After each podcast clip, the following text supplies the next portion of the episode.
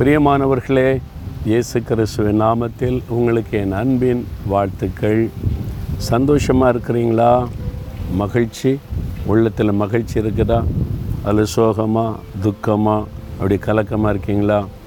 நீங்கள் சந்தோஷமாக இருக்கணும்னு தான் ஆண்டவர் உங்கள்கிட்ட பேசிக்கிட்டே இருக்கிறார். தினந்தோறும் உங்களை ஆறுதல் படுத்தி தைரியப்படுத்தி நடத்த காரணம் என்ன? என் பிள்ளைங்க எப்பவுமே சந்தோஷமாக இருக்கணும். அதான் ஆண்டோடைய விருப்பம். உலகம் உலகத்தில் பாடு உபத்திரம் நெருக்கம் இருக்கு. அதுக்கு மத்தியில் என் பிள்ளைங்க எப்பவுமே சந்தோஷமாக இருக்கணும். அதுதான் ஆண்டோடைய விருப்பம்.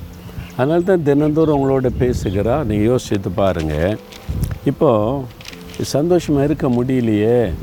இந்த பக்கம் பண கஷ்டம் இந்த பக்கம் இந்த நெருக்கம் இந்த பக்கம் ஒரு நெ- உபத்திரவம் இந்த பக்கம் இந்த தேவைக்கு என்ன பண்ணுறதுன்னு காரியம் எப்படி சந்தோஷமாக இருக்கிறது அப்படின்னு நினைக்கிறீங்களா? உண்மையான சந்தோஷம் என்ன தெரியுமா? நீங்கள் பாருங்கள் நான்காம் சங்கீதம் ஏழாம் வசனம். அவர்களுக்கு தானியமும் திராட்சரசமும் பெருகி இருக்கிற காலத்தின் சந்தோஷத்தை பார்க்கிலும் அதிக சந்தோஷத்தை என் இருதயத்தில் தந்தீர். ஒரு பக்தன் சொல்கிறார் ஆண்டவரே என் உள்ளத்தில் அதிகமான சந்தோஷத்தை நீங்கள் தந்தீங்க. உலக மக்கள் அவங்களுக்கு தானியமும் திராட்சரசமும் பெருகி இருக்கும்போது சந்தோஷப்படுவாங்க. நீங்கள் பார்த்தீங்களா அறுவடை பண்ணும்போது ஒரு சந்தோஷம் அந்த விவசாயிக்கு வரும். ஓ நெல்லில் அறுவடை வந்திருக்குது நல்ல செழிப்பு வந்திருக்குது. சம்பள நாளில் சிலருக்கு சந்தோஷம் வரும். சம்பள பணம் கையில் வந்திருக்குது. இல்லை ஒரு வெற்றி வரும்போது பிள்ளைகளுக்கு சந்தோஷம் நான் வெற்றி பெற்றேன் இவ்வளோ மார்க் எடுத்துட்டேன். இதெல்லாம் வந்து நிரந்தரமான சந்தோஷம் அல்ல. அந்தந்த காலத்துக்குரிய ஒரு சந்தோஷம் அவ்வளோதான் இப்போ வந்து தானியம் பெருகிருக்கு திராட்சரசம் பெருகி இருக்குன்னு ஒரு சந்தோஷம் வரும்.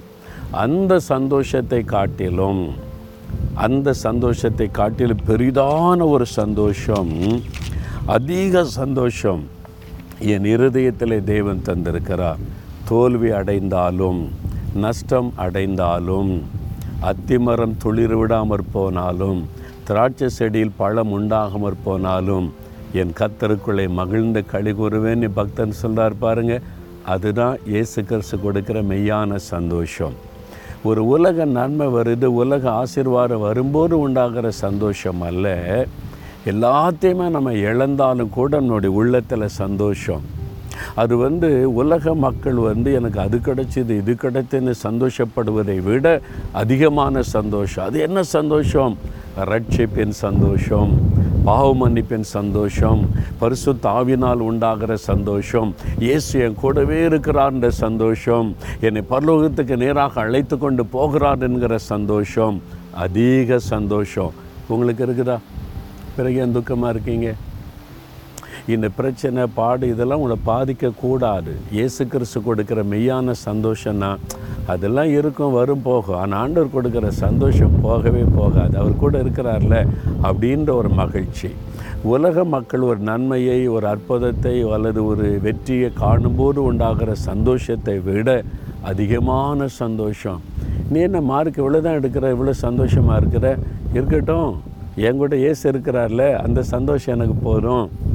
என்ன உனக்கு வியாபாரத்தில் நஷ்டம் இவ்வளோ சந்தோஷமாக இருக்க? இப்போ நஷ்டம் அடைஞ்சான்னு அடுத்து என்ன ஆசீர்வதிப்பார்? இயேசு என் கூட இருக்கிறார்.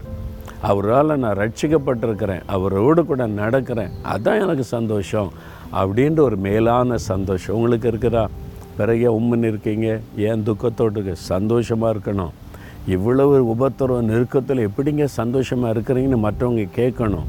நீங்கள் சொல்லணும் ஏசு எனக்கு அதிக சந்தோஷம் தந்திருக்கிறார். அதான் ஏசுக்கிற அழிக்கிற சந்தோஷம்.